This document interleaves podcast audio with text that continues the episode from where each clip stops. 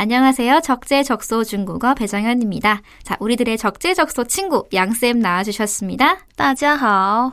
네, 자, 오늘은 또 어떤 표현 준비되어 있는지 들어보겠습니다. 거울로 내 모습을 볼 때마다 드는 생각. 후덕해졌다. 파풀러. 좋아하는 연예인 화보를 보다가 깜짝 놀라며 후덕해졌어. 파풀러. 후덕해졌어. 파풀러. 우, 후덕해졌어. 파푸라. 같이 해볼게요. 파푸라.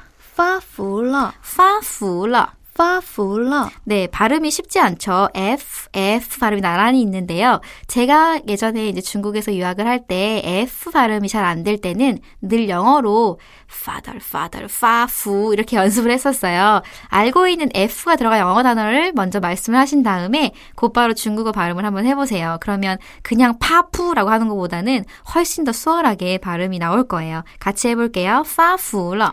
파푸러. 네, 파푸는요.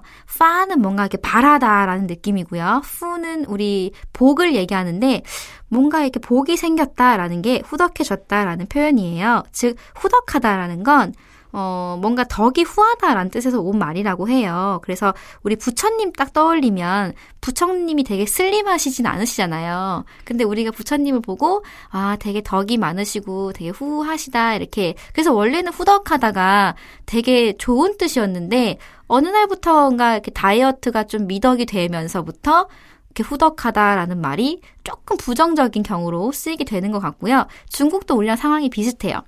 한때는 중국도 이렇게 조금 통통한 몸매가 더 인기가 많았다면 요즘은 중국도 약간 좀 다이어트 붐이 불면서 좀 이렇게 마른 몸의 여자들을 동경하고 좀 그런 바람이 좀 부는 것 같아요. 슬픈 현상이죠. 빨리 통통한 여자가 예쁘다고 인정받는 날이 왔으면 좋겠어요. 阿门。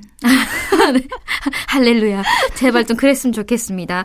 자, 그러면 이번에는요, 음, 제가 양쌤이 저를 만나고 나서 실제로 파풀러 하긴 했거든요. 한번 얘기해 볼게요. 자, 한번 우리 대화로 적중 훈련 부분 같이 연기해 보겠습니다. 양쌤, 니 파풀러. 什么？ 맞습니다. 저도 좀 쪘거든요. 저한테 한번 해주세요. 老师，你发福了， 셔마?